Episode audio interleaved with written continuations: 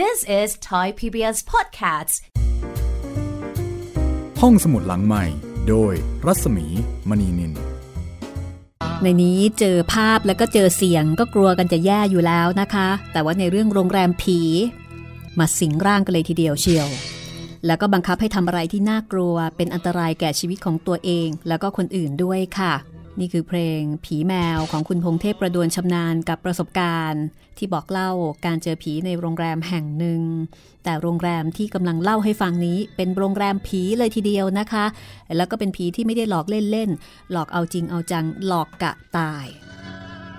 นี่คือวิทยุไทย PBS ออนไลน์ในช่วงรายการห้องสมุดหลังใหม่กับเรื่องโรงแรมผีตอนที่ 10 จากบทประพันธ์ของออัฏฐจินดานายตำรวจนักเขียน ที่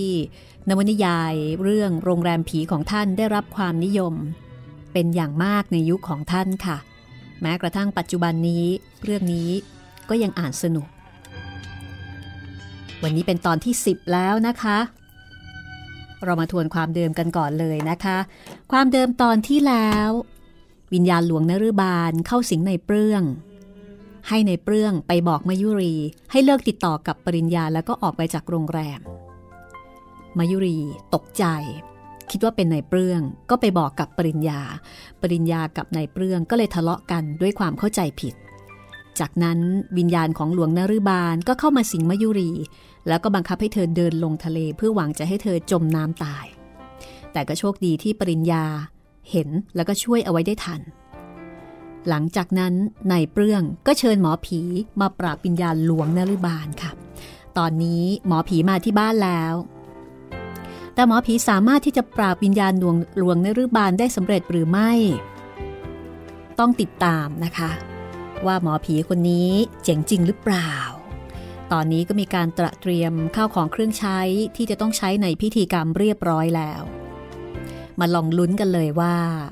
ความพยายามของในเปลื้องในการที่จะแก้ปัญหาการรุกราน การแพลงฤทธิ์แพลงเดชของหลวงนฤบาล จะสำเร็จหรือไม่หมอผีคนนี้จะชนะหลวงนฤบาลหรือเปล่านะคะ ติดตามได้เลยกับตอนที่ 10 ค่ะ โรงแรมผีออัฏฐจินดาค่ะ ตอนนี้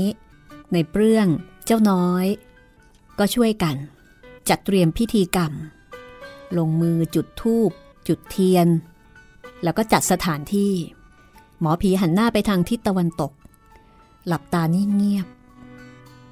บรรยากาศในขณะนั้นแม้ว่าจะเป็นเวลากลางวัน แต่มันก็ช่างเงียบเชียบ แล้วก็เยือกเย็น ในเปลื้องนั่งอยู่ด้านหลังหมอผี ซึ่งชื่อว่าหมอเอี่ยม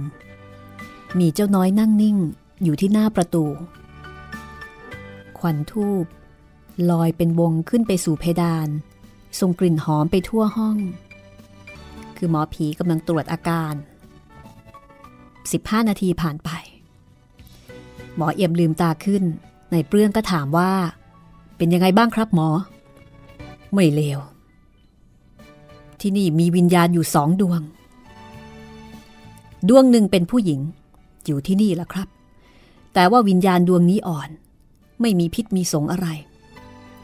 ไม่เหมือนอีกดวงหนึ่ง เป็นวิญญาณจร แล้วก็เป็นวิญญาณประเภทเสียง ดวงนี้มีอิทธิฤทธิ์มาก สามารถที่จะเปลี่ยนรูปได้ วิญญาณมีหลายประเภทหรือครับคุณหมอ ใช่ครับ มีหลายประเภท ตามที่ผมร่ำเรียนมาจากครูบาอาจารย์ ท่านบอกว่าวิญญาณมีหลายประเภท ประเภทเสียง ประเภทแสง ซึ่งสามารถแสดงรูปได้ เปลี่ยนรูปได้ แล้วก็มีพวกอรูปวิญญาณ คือวิญญาณที่ไม่สามารถแสดงรูป หรือที่เรียกกันว่าอธิสมานกาย คือผู้มีกายไม่ปรากฏ หมายความว่ามีรูปกายแต่มองไม่เห็นแม้แต่ตัวเอง วิญญาณจำพวกนี้ จะก่อรูปร่างมาให้เราเห็นไม่ได้ ปรากฏได้แต่เพียงเสียง เช่นเสียงฟ้าร้อง เสียงสัตว์ เป็นเสียงสัตว์จำพวกนกที่ร้องในเวลากลางคืน เช่นนกแสกค้างคาวอะไรเทือกนั้น หรือไม่ก็กระซิบกระซาบมากับสายลม ในเปลืองได้ฟังก็หัวเราะพอใจว่า โอ้โหแหมผมเพิ่งทราบอยู่นี้เองนะครับ ความจริงผมคิดว่าปิญญาณก็เหมือนกันหมดทั้งนั้นไม่มีการแยกประเภท วิญญาณจรอีกดวงหนึ่งที่ผมพูดถึงนี้ ถือว่าเป็นวิญญาณที่แรงมาก ดวงนี้ไม่อยู่เป็นที่ วนไปเวียนมา คล้ายกับว่ามีสิ่งผูกพันอะไรอยู่ที่นี่สักอย่างหนึ่ง ซึ่งผมเองก็ยังไม่รู้ ว่าคืออะไรกันแน่ แล้วหมอจะทำยังไงต่อไปครับ ก็ต้องลองดู มีอยู่สองอย่าง สู้ได้ก็สู้ สู้ไม่ได้ก็เปิด ถ้างั้นก็ลงมือเถอะครับ ผมไม่อยากให้พวกที่มาพักที่นี่รู้เรื่อง เดี๋ยวจะกลัวกันไปใหญ่ เอาสิครับ คุณจุดทูบอีกสามดอก เทียนหนักหนึ่งบาทหนึ่งดอก จากนั้นหมอเอี่ยมก็นั่งประนมมือหลับตาพึมพำคาถาอาคมอยู่ในคอ ในเปลื้องหยิบเทียนสีพึ่งสีขาวมาดอกหนึ่ง จุดไม่ขีดไฟจุดที่ไส้เทียน แต่แล้วก็เกิดเรื่องประหลาด ในเปลื้องจุดเทียนจนไม่ขีดแทบจะหมดกล่อง แต่จุดยังไงก็จุดไม่ติด พยายามจุดไม่ขีดทีละสามก้าน ก็ยังไม่ยอมติด คือจุดเทียนไม่ติด ในเปลื้องก็เลยสกิดหมอเอี่ยมให้ลืมตา แล้วก็บอกว่า เออหมอครับ เทียนนี่ทำไมจุดไม่ติดก็ไม่ทราบ ผมจุดไม่ขีดจะหมดกลักอยู่แล้ว เปลี่ยนเทียนก็แล้ว คิดว่าใส่คงไม่ดี แต่ก็ไม่ยักกระติดหมอเอี่ยมก็หันไปดูเทียน หยิบไม่ขีดไฟมาลองจุดเอง แต่จุดแค่ไหนจุดอย่างไร เทียนเล่มนั้น ก็ยังไม่ยอมให้ติดง่าย ๆ เหมือนที่เคยติด ถ้าจะไม่ได้การ ลงถึงกับจุดเทียนไม่ติดอย่างนี้แล้วก็ ดูสิครับ ไม่ขีดติดแต่เทียนไม่ติด คุณเชื่อไหมล่ะ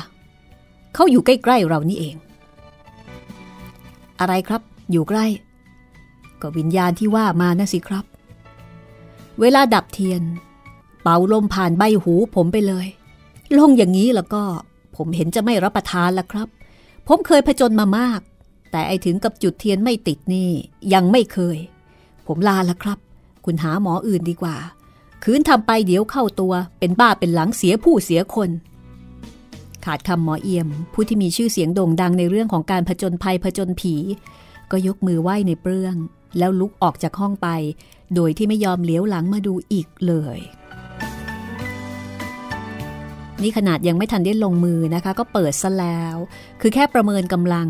ก็จัดได้ว่าหมอเอี่ยมที่เป็นหมอที่ฉลาดทีเดียว ประเมินกำลังรู้ว่าไม่ไหวแน่นอน ในส่วนคณะท่องเที่ยวของปริญญา กลับมาที่โรงแรมเมื่อตอนเย็น ทุกคนก็กลับมาด้วยความสนุกสนานเพลิดเพลิน คนที่ไม่ค่อยนึกสนุกก็มีเพียงป้าชื่นคนเดียว แกบอกว่าแกนั่งรถจนเพลีย ไม่อยากจะลงไปรับประทานอาหารข้ามกับหลานข้างล่าง ก็เลยรับประทานคนเดียวในห้อง ซึ่งเจ้าน้อยเป็นคนเออเอาขึ้นมาจัดให้จนเป็นที่เรียบร้อย จากนั้นจึงได้ออกจากห้องไป เจ้าน้อยออกไปจากห้องได้สักครู่ป้าชื่นตักข้าวเข้าปากได้สองคำมีเสียงเคาะประตูเบาๆสองสามครั้ง ป้าชื่นก็เชิญให้เข้ามา โดยบอกว่าประตูไม่ได้ใส่กรอน คิดว่าเป็นเด็กในโรงแรม หรือว่าเป็นลูกหลาน เป็นปริญญา สิ้นเสียงร้องเชิญของคุณป้า ประตูก็ค่อยๆ เปิดออก ผู้ก้าวเข้ามาในห้อง เป็นชายค่อนข้างจะมีอายุ ผมบนศีรษะขาวโพลนเหมือนสำลีนุ่งพมวงสีกรมท่าเสื้อนอกสีขาวกระดุมห้าเม็ด สวมถุงเท้ายาวสีขาวและรองเท้าสีเดียวกัน จากใบหน้าและกริยาท่าทาง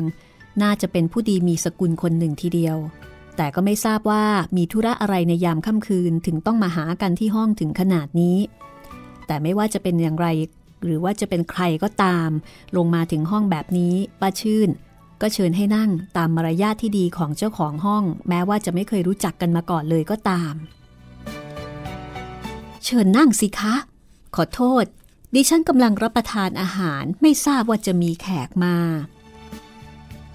แต่ชายชราผู้นั้นไม่ได้นั่งลงตามคำเชิญของเจ้าของห้อง ผมไม่นั่งละครับ ขอบคุณที่รับรองผม คุณป้าคงจะแปลกใจ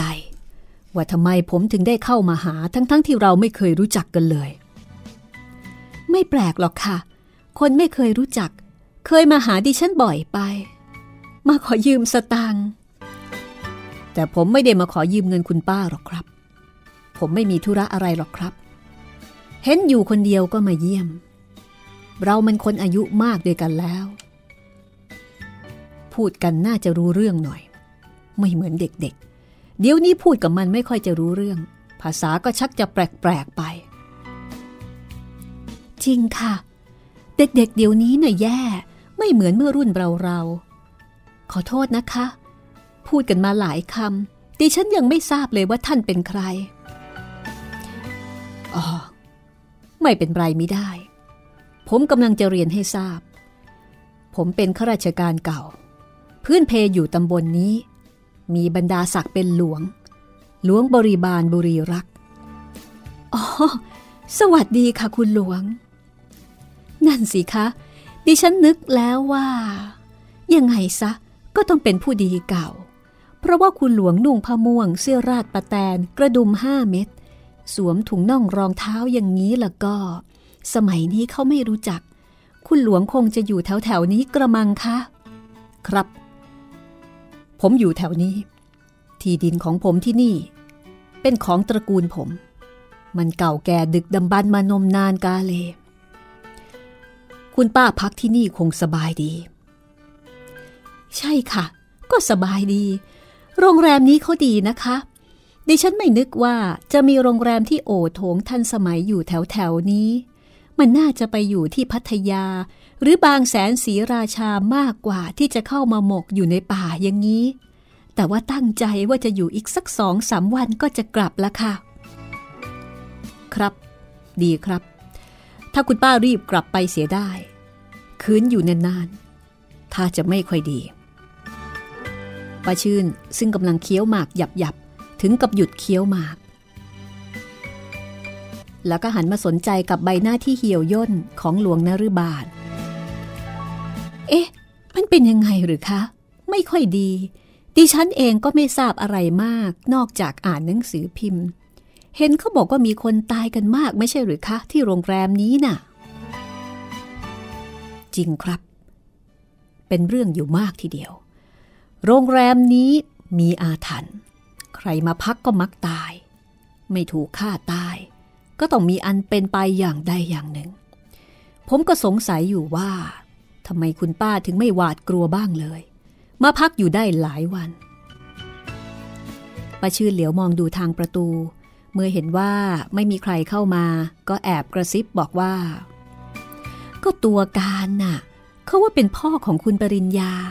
ตำรวจก็จับเอาไปจนหลบหนีไปแล้ว เห็นจะไม่มีอะไรอีกกระมังคะ หลวงนฤบาลใส่หน้า ก่อนจะบอกว่า ก็ไม่แน่ เขาอาจจะหลบมาอยู่แถวแถวนี้ก็ได้ ใครจะรู้ เมื่อมันหนีมาได้ มันก็อาจจะฆ่าคนอีกได้ ผมเป็นห่วงคุณป้า เรามันอายุปูนนี้เข้าดีกันแล้ว จะมาเสี่ยงชีวิตอยู่กับความตายที่น่าทุเรศ มันก็ดูกระไรอยู่ ทางที่ดี ผมว่าคุณป้ารีบกลับเสียดีกว่าครับป้าชื่นนิ่ง สังเกตดูลักษณะของหลวงนฤบาล เห็นว่าใบหน้านั้นค่อนข้างซีด ผมขาวโพลนเหมือนสำลี แต่ดวงตานี่สิ มันเมื่อเมื่อลอยลอยอย่างไรพี่กลแต่คุณป้า ก็หาเหตุผลให้กับตัวเองว่า ท่านแก่แล้วร่างกายก็คงจะเสื่อมโทรมไปตามกาลเวลา ดูก่อนค่ะคุณหลวง ดิฉันจะลองปรึกษาหลานสาวดู ความจริงดิฉันก็อยากกลับเหมือนกัน อยากกลับมาหลายวันแล้ว ว่างๆเชิญมาเที่ยวอีกนะคะ ถ้าดิฉันยังไม่กลับ ครับ ขอบคุณ ผมจะมาอีก มาแน่ครับ ผมอยู่ใกล้ๆนี่เอง มาเมื่อไหร่ก็มาได้ผมต้องมาครับ ผมต้องมา ลาละครับป้าชื่นรู้สึกมันเย็นเย็นเยือกเยือกอย่างไรพี่กลหลวงนฤบาลหัวเราะออกมาดัง ๆ คล้ายกับว่าเป็นเสียงหัวเราะของผู้ชนะ หรือคนที่กำลังได้เปรียบคู่ต่อสู้ เมื่ออาคันตุกะ พ้นประตูออกไปแล้วป้าชื่น ตามออกไปมองที่ประตู เมื่อโผล่ออกมาข้างนอก ป้าชื่นก็ต้องประหลาดใจ เพราะว่าไม่ปรากฏร่องรอย ร่างของหลวงนรุบาลผู้ชราอยู่ในสายตา แม้ว่าทางเดินจากหน้าห้องไปถึงบันไดที่จะลงไปเบื้องล่างนั้น จะมีระยะยาวเกือบ 30 เมตรทำไมเดินเร็วจัง อายุอานามก็ค่อนข้างจะมากป้าชื่น พาเอาความสงสัยที่ได้รับจากหลวงนรุบาลมาหาปริญญาแล้วก็มายุรี ซึ่งกำลังรับประทานข้าวอยู่ที่ห้องอาหาร พอเข้ามาในห้อง มายุรีก็ร้องทักว่า อ้าว คุณป้าคะ จะรับประทานหรือคะ ไหนเมื่อกี้ถามว่าไม่รับ จะรับข้างบนไงล่ะคะ เชิญสิครับคุณป้า ผมก็ถาม คุณมาริสาบอกว่าคุณป้ายังอิ่ม ก็เลยรับประทานกันก่อน ปริญญาลุกขึ้นลากเก้าอี้ออกจากโต๊ะ ให้คุณป้าเข้านั่งได้สะดวก ในขณะที่ป้าชื่นก็โบกไม้โบกมือบอกว่าไม่ใช่เรื่องนั้น เรื่องข้าวไม่สำคัญหรอก แต่มีอีกเรื่องหนึ่งที่สำคัญยิ่งกว่าป้าเพิ่งพบเมื่อกี้นี้เอง แล้วก็ลงมานี่แหละ อะไรหรือครับคุณป้า คือมันอย่างนี้นะ เมื่อกี้นี้ มีคนแก่ๆคนหนึ่งเข้าไปหาป้าในห้อง แต่งตัวแบบสมัยเก่านุ่งผ้าม่วง เสื้อกระดุมห้าเม็ด สวมถุงน่องรองเท้า อายุราว เอ่อ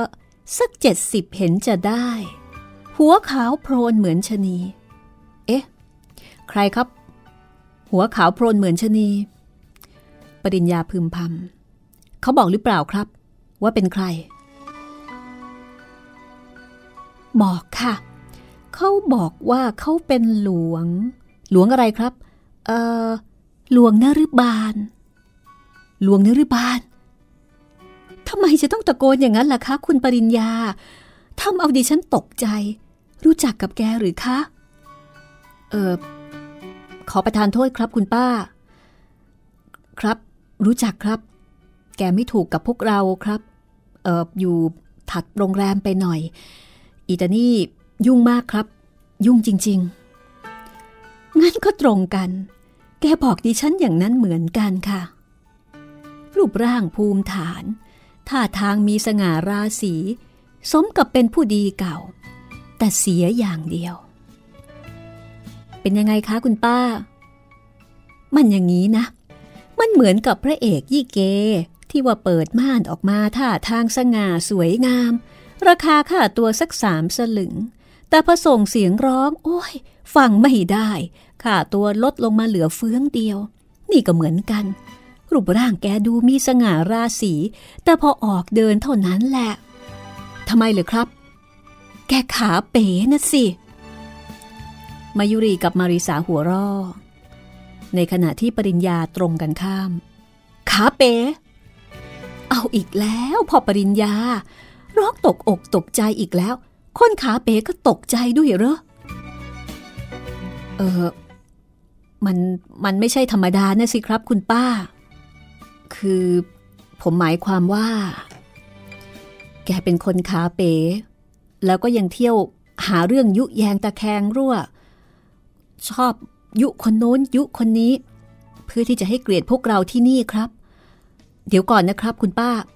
ผมลืมเรียนถามเรื่องสำคัญ แกมาหาคุณป้าทำไมครับ เออจริงสิ ดิฉันเองก็ลืมเล่า มัวแต่ไปพันนารูปร่างท่าทางแกเสียหมด แกบอกว่า อย่าให้ดิฉันอยู่ที่นี่นาน หมดธุระแล้วให้รีบกลับ เดี๋ยวจะมีอันตราย ใช่แล้วค่ะ เหมือนกับ เหมือนกับที่คุณอาเปรื่องมาบอกดิฉัน เมื่อวานนี้ ที่ดิฉันเล่าให้คุณปริญญาฟังไงคะดิฉันเองก็สงสัยว่า เรื่องมันยังไงกันแน่ เดี๋ยวคนนั้นบอกอย่างนี้ เดี๋ยวคนนี้บอกอย่างนั้น ไม่มีอะไรหรอกครับ เชื่อผมเถอะคุณมายุรี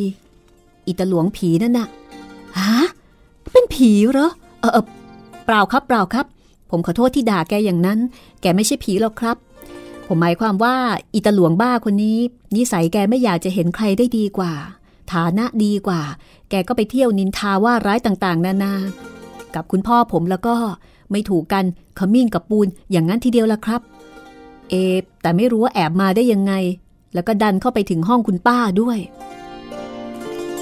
นั่นน่ะสิคะ มันก็แปลก แล้วก็ยังมีแปลกกว่านั้นอีกค่ะ คืออีตอน อีตอนที่แกลาดิฉันออกมาข้างนอก ดิฉันก็เดินตามหลัง คือติดตามแกออกมา แต่พอโผล่ออกมากลับไม่เห็นแกเสียแล้ว ไม่รู้ว่าแกหลบไปทางไหน จากประตูห้องดิฉันมาถึงบันได มันก็ระยะทางยาวไม่ใช่เล่น หรือคะคุณป้า เอ๊แล้วแกไปยังไงถึงได้เร็วอย่างนั้นคะแล้วทางนั้นก็มีเพียงทางเดียวเท่านั้น ที่จะมาลงบันได ทางอื่นก็ไม่มีนี่คะมาริสาซึ่งนั่งฟังเงียบมานานก็ออกความเห็นด้วยความสงสัย เอ่อ มีครับ ทางลงมีครับ ก็เปิดประตูห้องตรงข้ามกับคุณป้า แล้วก็ไปลงบันไดที่เฉลียงนั่นไงล่ะครับ ปริญญารีบตอบ กลัวว่าทุกคนจะกลัวขึ้นมา แล้วป้าชื่นจะพาลลัดกลับกันเสียหมด จริงสิ ถ้าอย่างนั้นแกก็คงจะไปทางนั้นแน่ แกไปทางคุณป้าไปดูอีกทาง แล้วจะเห็นแกได้ยังไงล่ะคะ ถ้าจะจริง แกก็ไม่ว่าอะไรมากนะ แต่ว่าอีตอนที่แกหัวเราะนี่สิ มันชวนให้ขนลุกยังไงก็ไม่รู้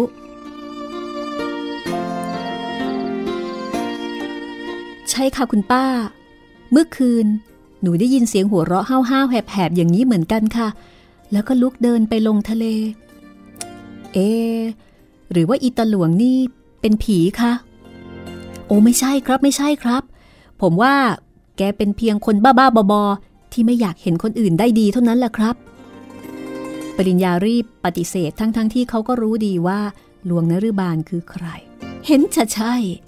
คิดดูสิ คนดีๆ ใครเขาจะทำแบบนี้ ไม่รู้จักกันสักหน่อย จู่ๆมาบอกให้รีบกลับ ไม่งั้นจะลำบากป้าชื่นพูดแค่นี้ก็หมดความสนใจเรื่องราวของหลวงนฤบาล แต่กลับหันมาสนใจหอยนางรมทอดไข่ในจานเปรยใหญ่ แล้วก็เพลิดเพลินกับอาหารตรงหน้า เรื่องราวการสนทนาเกี่ยวกับหลวงนฤบาล ก็เลยจบลง เรื่องราวจะเป็นอย่างไรต่อไป พักสักครู่ค่ะ This is Thai PBS Podcasts ห้องสมุดหลังใหม่ โดยรัศมีมณีนิน เข้าสู่ช่วงที่ 2 นะคะ ของตอนที่ 10 โรงแรมผีค่ะสนุกมาก ๆ เลย คนเล่ายังสนุกเลย จะว่าไปหลวงนรุบาลแกก็เป็นผีที่มีความรับผิดชอบเหมือนกันนะคะ คือพยายามที่จะบอกกันคนที่ไม่เกี่ยว ไม่เกี่ยวแล้วก็ไม่อยู่ในวงจรแห่งความแค้นของแกให้ออกไป หรือในอีกมุมหนึ่งแกจะได้ไม่ต้องเหนื่อย มาจัดการ เพราะว่าแกมีโจทย์จะต้องจัดการเยอะอยู่แล้ว ก็อุตส่าห์มาเตือนแล้วก็มาบอกนะคะ และกับคุณป้าชื่อนี่ก็คุยกันอยู่นานทีเดียว แต่ดูเหมือนว่า คงจะไม่ได้ผล ราะว่าในส่วนของปริญญา ปริญญานี่ก็ไม่ได้นึกถึงอันตรายอย่างอื่นเลย นอกจากอยากจะจีบสาวอย่างเดียว แล้วก็พยายามจะหลอกล่อให้ทุกคนเนี่ยอยู่ที่นี่ต่อโดยที่ไม่ได้คำนึงถึงอันตรายอื่นใด ก็จัดว่าเป็นคนที่เห็นกระตัวเหมือนกันนะเนี่ย จะบอกว่าไม่เชื่อก็ไม่ได้ เพราะว่าป้าชื่นซึ่งไม่รู้เรื่องรู้ราวอะไร ได้เจอเจอกับผีของหลวงในรุบาลสักขนาดนี้ ก็หน่าที่ปริญญาจะเชื่อถือได้ว่าหลวงนรุบาลเนี่ยมีมีอะไรล่ะ มีฤทธิ์มีเดชจริง แล้วก็ประสงค์ร้ายต่อคนในครอบครัวนี้จริง รวมไปถึงคนอื่นที่เข้ามาเกี่ยวข้องด้วย แต่ปริญญาก็กลับปิดบัง การปิดบังของปริญญาเช่นนี้ จะทำให้เกิดผลอะไรนะคะ ต้องติดตามค่ะ นี่คือรายการห้องสมุดหลังไม้วิทยุไทย PBS ออนไลน์ วิทยุข่าวสารสาระเพื่อสาธารณะและสังคมนะคะ เจอกันวันละสองรอบค่ะบ่ายโมงถึงบ่ายสองโมง แล้วก็หนึ่งทุ่มถึงสองทุ่ม ตอนนี้ถ้าเกิดว่าคุณผู้ฟังดาวน์โหลดที่หน้าเว็บของ www.thaipbsradio.com ถ้าดาวน์โหลดแล้วไม่สามารถจะดาวน์โหลดได้ ให้คลิกขวานะคะ คือปกติพอกดดาวน์โหลดปุ๊บเนี่ยไฟล์มันก็จะกระเด็นไปเข้าที่ไฟล์ดาวน์โหลดของเราใช่ไหมคะ แต่ถ้าเกิดมันขึ้นมาเป็นภาพสีดำแล้วก็มีแถบที่มีแถบให้กด play กด pause อะไรนั่นน่ะนะคะ ก็ไม่ต้องตกใจคือมีแถบเหมือนกับว่าจะให้เรากดฟัง แต่ว่าไม่สามารถดาวน์โหลดได้ให้คลิกขวาค่ะ แล้วก็จะขึ้นว่าบันทึกเป็นหรือว่า save target as ซึ่งก็สามารถที่จะเซฟได้เหมือนกัน ลองดูนะคะ มันอาจจะซับซ้อนนิดนึง เพราะว่าตอนนี้ทางฝ่ายเทคนิคกำลังพัฒนาปรับปรุงรูปแบบ แล้วก็การจัดเก็บของเว็บไซต์นี้ให้ให้มีประสิทธิภาพมากยิ่งขึ้น เพราะฉะนั้นถ้าเกิดว่ามีอะไรขัดข้องก็แจ้งไปทางทางทางเจ้าหน้าที่นะคะของไทย PBS แล้วก็ใจเย็นนิดนึงนะคะ กำลังพยายามที่จะพัฒนาแล้วก็จัดการปัญหาให้หมดไปค่ะ แล้วก็ขอบคุณสำหรับคุณผู้ฟังที่ร้องเรียนมาทุกท่าน แล้วก็ขอโทษในความไม่สะดวกด้วยนะคะ เอาละ ถ้าเช่นนั้นไปฟังกันต่อเลยนะคะ ว่าเรื่องราวในโรงแรมบางละมุง หรือว่าโรงแรมผีแห่งนี้ จะมีใครเสียชีวิตอีกหรือไม่หลวงนรุบาล จะออกฤทธิ์ออกเดชอย่างไร ติดตามได้เลยกับตอนที่ 10 ช่วงที่ 2 ค่ะ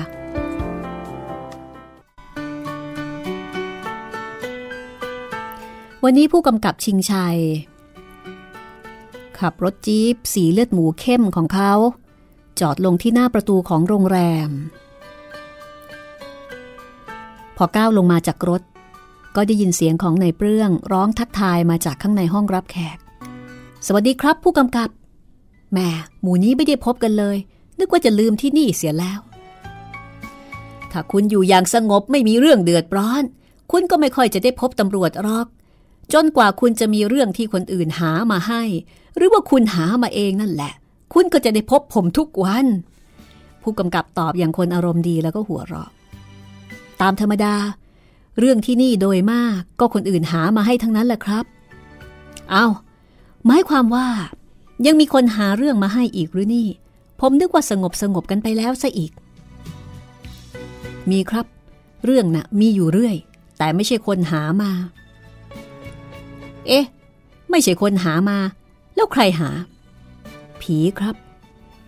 ในเรื่องตอบเสียงต่ำๆแสดงถึงความไม่พอใจ เมื่อเอ่ยถึงสิ่งเร้นลับไม่มีตัวตน แล้วก็กล่าวเชิญผู้กำกับให้เข้าไปข้างใน แล้วบอกว่าเดี๋ยวผมจะเรียนให้ทราบ หลังจากที่พาผู้กำกับตำรวจภูทรจังหวัดชนบุรี เข้ามานั่งในห้องรับแขก แล้วก็หาน้ำหาท่าให้ดื่มแล้ว ผู้กำกับชิงชัยก็ถามในเปรื่องทันทีว่า ไหนลองว่าไปสิครับคุณเปรื่อง เรื่องมันยังไงกัน ผมเองก็อยากทราบความจริงเหมือนกันว่า ผีมันยังมีอยู่ในโลกนี้จริงหรือเปล่า มีจริงครับ มีจริง ๆ แต่ว่าผู้กำกับอาจจะไม่เชื่อ อย่างเรื่องของพี่ปั้น คุณปั้นกับคุณเป็นคนดี เป็นคนดีมีศีลธรรม ความประพฤติเรียบร้อย ไม่เคยมีเรื่องด่างพร้อย ในกรณีร้ายแรง ดังเช่นที่เป็นมาแล้ว เพราะฉะนั้นผมก็อยากจะเชื่อว่าคุณปั้นพูดความจริง เพราะว่าแกเองไม่มีเจตนาที่จะทำอะไรใคร หากแต่เป็นวิญญาณอีกวิญญาณหนึ่งที่เข้ามาสิงร่างของแก แล้วก็เสกสรรให้เป็นไปต่างๆ นานา อย่างที่เป็นไปแล้ว สมมุติว่าผมเชื่อเรื่องนี้ ลองคิดดูสิครับ คุณเปรื่อง อย่างน้อย ผู้การของผมก็ต้องหาว่าผมบ้า ที่สอบสวน ว่าผีเข้าสิงมาฆ่าคน เพราะฉะนั้น ถึงหากว่าทุกสิ่งทุกอย่างจะเป็นความจริง ก็เหลือวิสัยที่ผมจะสอบสวนให้คนอื่นเขาเข้าใจได้เหมือนเราเราหมายความว่า ผู้กำกับไม่เชื่อ หรือว่าเชื่อไม่ได้ ผมไม่ได้ว่าอย่างนั้นนะครับ เอาเถอะครับ ถ้าหากว่าท่านผู้กำกับต้องการพิสูจน์ความจริง ก็ลองอยู่ที่นี่กับผมสักคืน แล้วก็จะทราบเองว่า มันเป็นความจริง หรือว่าเป็นเรื่องที่เสแสร้งกล่าวขึ้นมา หมายความว่าคุณจะเอาผมมาจับผีอย่างนั้นเปล่าถ้าหากผีมีจริง ผมจะจับมาได้ยังไง เห็นก็ไม่เห็น มันนะสิจะเล่นงานผมเข้าให้ ผู้กำกับชิงชัยพูดพร้อมกับหัวเราะ แล้วก็ซดน้ำชาใส่น้ำแข็งจนหมดแก้ว ในเรื่องสายหน้าปฏิเสธไม่ขำด้วย ผมเพียงแต่อยากจะพิสูจน์ ให้ท่านได้ทราบความจริงว่า มีวิญญาณดวงหนึ่ง ที่ผูกใจเจ็บอาฆาตพวกเราอยู่ตลอดเวลา แล้วมันก็ทำสำเร็จไปรายหนึ่งแล้วคือ พี่ปั้น ต่อไปก็เป็นผม ปริญญา แล้วก็ปัทมาจะเป็นรายสุดท้าย แล้วทำไมคุณทราบ ผมทราบจากพี่ปั้น ผู้กำกับได้ฟังก็หัวเราะ คุณเปรื่อง ในที่สุด คุณก็ชวนผมมา เพียงเพื่อจะเกลี้ยกล่อมให้ผมเข้าใจว่าพี่ชายของคุณฆ่าคนตายเพราะอำนาจของผี เพื่อช่วยเหลือไม่ให้พี่ชายของคุณต้องรับโทษเท่านั้นเอง ผู้กำกับเข้าใจผิด ผมเพียงแต่จะให้ผู้กำกับเข้าใจว่า พี่ผมไม่ได้มีสันดานเป็นผู้ร้าย ไม่ใช่ฆาตกรใจโหด ที่เกิดขึ้นในจิตใจของเขาเอง แต่ว่าเป็นไปเพราะอำนาจเร้นลับที่คนทั้งหลายไม่อาจจะเชื่อได้ ผมอยากจะให้ผู้กำกับเข้าใจให้ถูกเท่านั้นเอง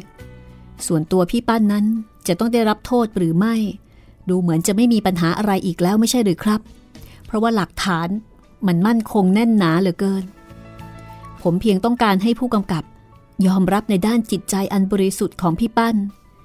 ส่วนผลการปฏิบัติการจากความเคลื่อนไหวในร่างกายของเขา เรื่องนั้น ผมคงช่วยอะไรไม่ได้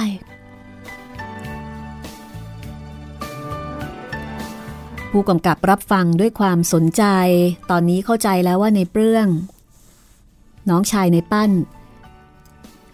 ซึ่งกำลังกลายเป็นฆาตกรที่หลบหนีการจับกลุ่ม ต้องการที่จะให้เขา มองในด้าน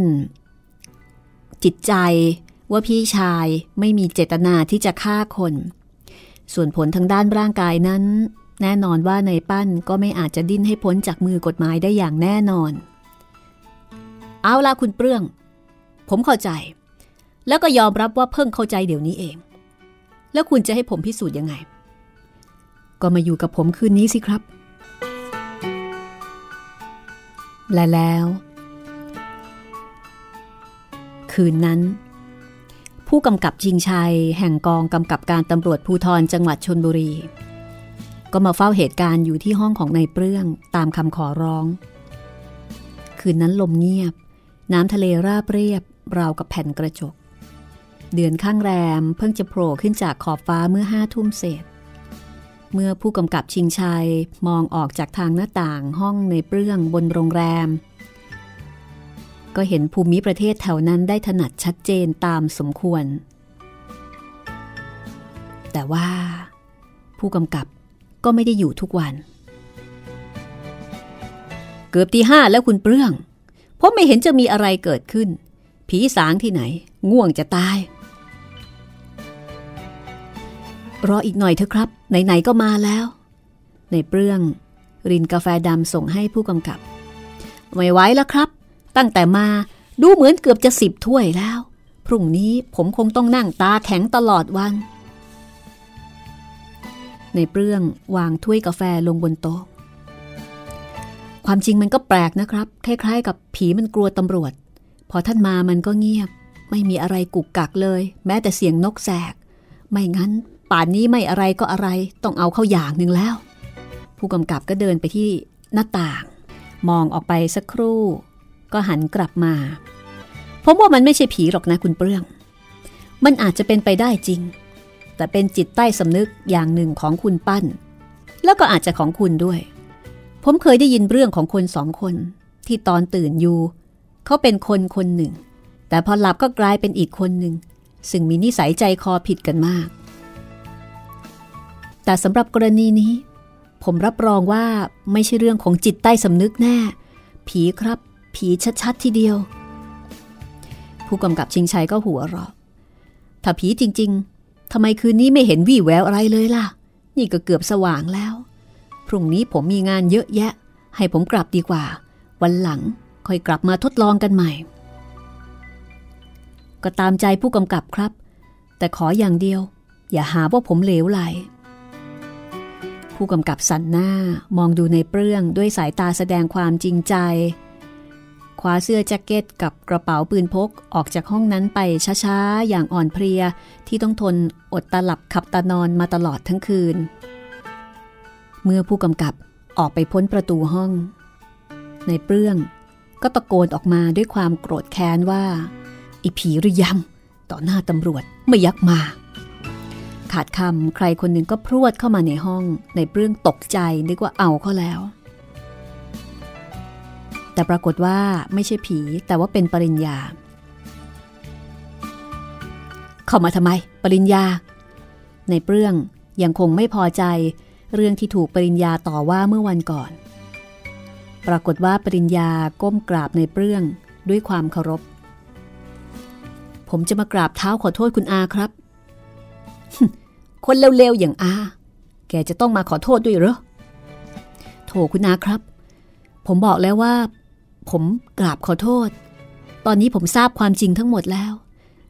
แต่ว่าเราจะบอกให้มายุรีทราบไม่ได้ เอ่อ ผู้กำกับกลับไปแล้วหรือครับ กลับไปแล้ว เดี๋ยวก่อน ทราบความจริงอะไรกัน ปริญญาก็เลยเล่าให้ฟังว่า เขาเองเพิ่งจะรู้ว่า วันนั้นในเปรื่อง เข้าไปพูดกับมยุรีในห้องจริง แต่คนที่พูดโดยความรู้สึกและจิตใจไม่ใช่ในเปรื่อง แต่เป็นผีเป็นวิญญาณของหลวงนรุบาลที่เข้าสิงร่างของในเปรื่อง แล้วก็ทำให้เป็นไปตามที่ปริญญามาต่อว่าในเปรื่องในวันนั้นคือทำให้เข้าใจผิด เมื่อมายุรีไม่เชื่อแล้วก็ไม่ยอมกลับ ตอนกลางคืน หลวงนรุบาล ก็สิงพาเอามายุรีเดินลงทะเลไป ดีแต่ว่าเขากับไอ้น้อย เห็นเอาไว้แล้วก็สามารถจะช่วยได้ทัน ในเปรื่องซึ่งไม่รู้เรื่องนี้มาก่อนก็ตกใจว่า ตายละเกิดเรื่องอีกแล้วหรือนี่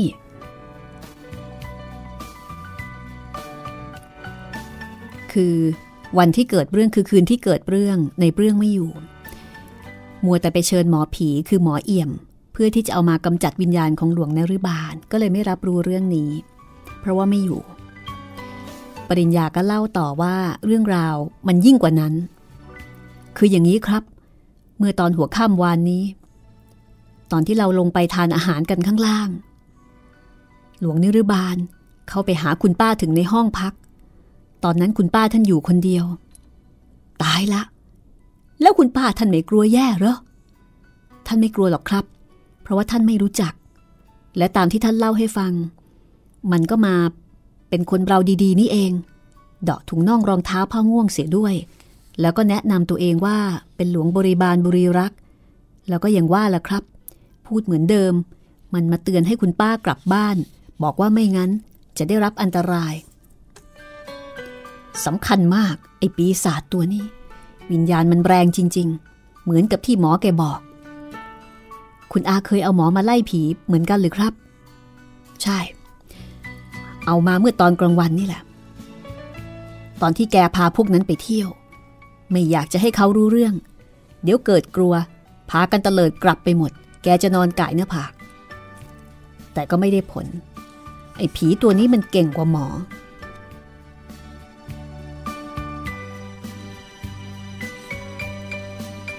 อย่าว่าแต่จะทำอะไรเลย จุดเทียนยังไม่ติด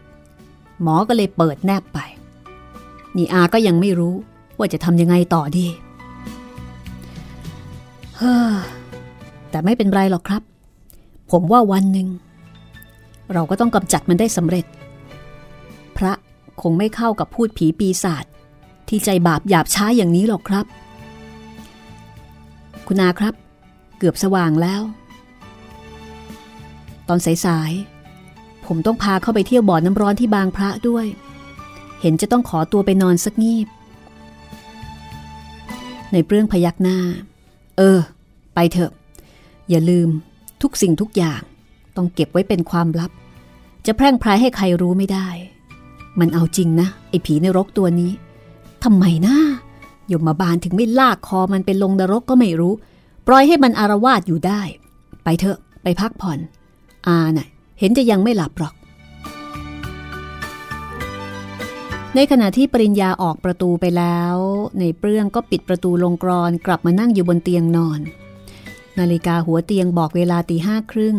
อีกครึ่งชั่วโมงก็จะสว่าง จริงๆ ในเปรื่องไม่อยากนอน เพราะว่ามีธุระจะต้องทำในตอนเช้าอีกมาก แต่ด้วยความอ่อนเพลียที่อดนอนมาตลอดทั้งคืนทำให้เขาเอนตัวบนที่นอนอย่างไม่ตั้งใจ แต่เมื่อหัวถึงหมอน ก็ต้องสะดุ้งด้วยความตกใจ จากมุมห้องทางด้านตะวันตก ปรากฏเสียงตวาดออกมาด้วยความไม่พอใจของใครคนหนึ่ง ซึ่งในเปรื่องก็รู้ดีว่าเป็นเสียงของใคร ไอ้เปรื่อง ตกใจหรือไอ้เปรื่อง ในเปรื่องกระชากปืนพกใต้หมอนออกมาถือไว้ในมือ แต่ก็ไม่มีภาพอื่นใดปรากฏในสายตา นอกจากสิ่งของที่อยู่ในห้องตามปกติคือมีแต่เสียง เมื่อกี้มึงแช่งให้ยมาบาลมาเอาตัวกูไปลงนรก แล้วมึงจะมากลัวกูทำไม ไอ้นี่ปากเก่งนัก พี่ หลวงนรุบาล เออ กูเอง กูรู้ว่ามึงอะง่วง แต่อย่าเพิ่งนอนเลยว่าไอ้เปรื่อง ทำอะไรให้กูสักอย่างเถอะทททำทำอะไร มีเสียงหัวเราะเยาะดังใกล้เข้ามา คล้ายกับว่าเจ้าของเสียงนั้นกำลังเดินเข้ามาหา ง่ายนิดเดียวไอ้เปรื่องข้าอียายเท่าชื่นให้กูทีเถอะวะ อวดดีนัก กูเตือนดีๆไม่เชื่อ มันต้องตาย ต้องตาย กูจะสิงมึงเดี๋ยวนี้ มีเวลาอีกไม่กี่นาทีก็จะสว่างแล้ววิญญาณกูจะสิงมึง แล้วก็ไปฆ่าอีเท่านั่นไอ้เปรื่อง มึงระวังตัว กูจะสิงมึงเดี๋ยวนี้ ในเปรื่องร้องออกมาด้วยความตกใจแทบสิ้นสติ อย่า อย่า อย่าทำอย่าทำอย่างนั้นคำขอร้องของในเปรื่อง ไม่ได้ประโยชน์ใดๆ วิญญาณของหลวงนรุบาล ได้สิงเข้าไปในร่างของในเปรื่องเสียแล้ว เสียงร้องของเขาขาดหายไปในทันที แล้วร่างของในเปรื่อง ภายใต้การครอบงำของวิญญาณร้าย ก็ลุกขึ้นจากเตียงนอน เปิดประตูห้องออกมาข้างนอก แล้วก็ตรงไปยังห้องของป้าชื่น ด้วยเจตนาที่จะสังหารเสียให้สมกับความโกรธแค้นของผีร้าย เรื่องราวจะเป็นอย่างไรต่อไปป้าชื่น จะถูกผีร้ายในร่างของในเปรื่องฆ่าตาย สมดังความตั้งใจอันร้ายกาจของเขาหรือไม่ ปริญญาจะสามารถช่วยป้าชื่นได้หรือไม่ ต้องติดตามตอนต่อไปตอนที่ 11 โรงแรมผี จากบทประพันธ์ของออัฏฐจินดานายตำรวจนักประพันธ์ ผลงานชิ้นเยี่ยมที่สร้างชื่อให้กับ ออัฏฐจินดา แล้วก็ได้รับความนิยมต่อเนื่องมาหลายสิบปี สามารถติดตามรับฟังได้ทางรายการห้องสมุดหลังใหม่บ่ายโมงถึงบ่ายสองโมงและหนึ่งทุ่มถึงสองทุ่ม ที่นี่ www.thaipbsradio.com ดาวน์โหลดได้แล้วก็ย้อนหลังได้นะคะ วันนี้หมดเวลาแล้วต้องลาคุณผู้ฟังไปก่อนสวัสดีค่ะ This is Thai PBS Podcasts. ห้องสมุดหลังใหม่ โดยรัศมีมณีนิน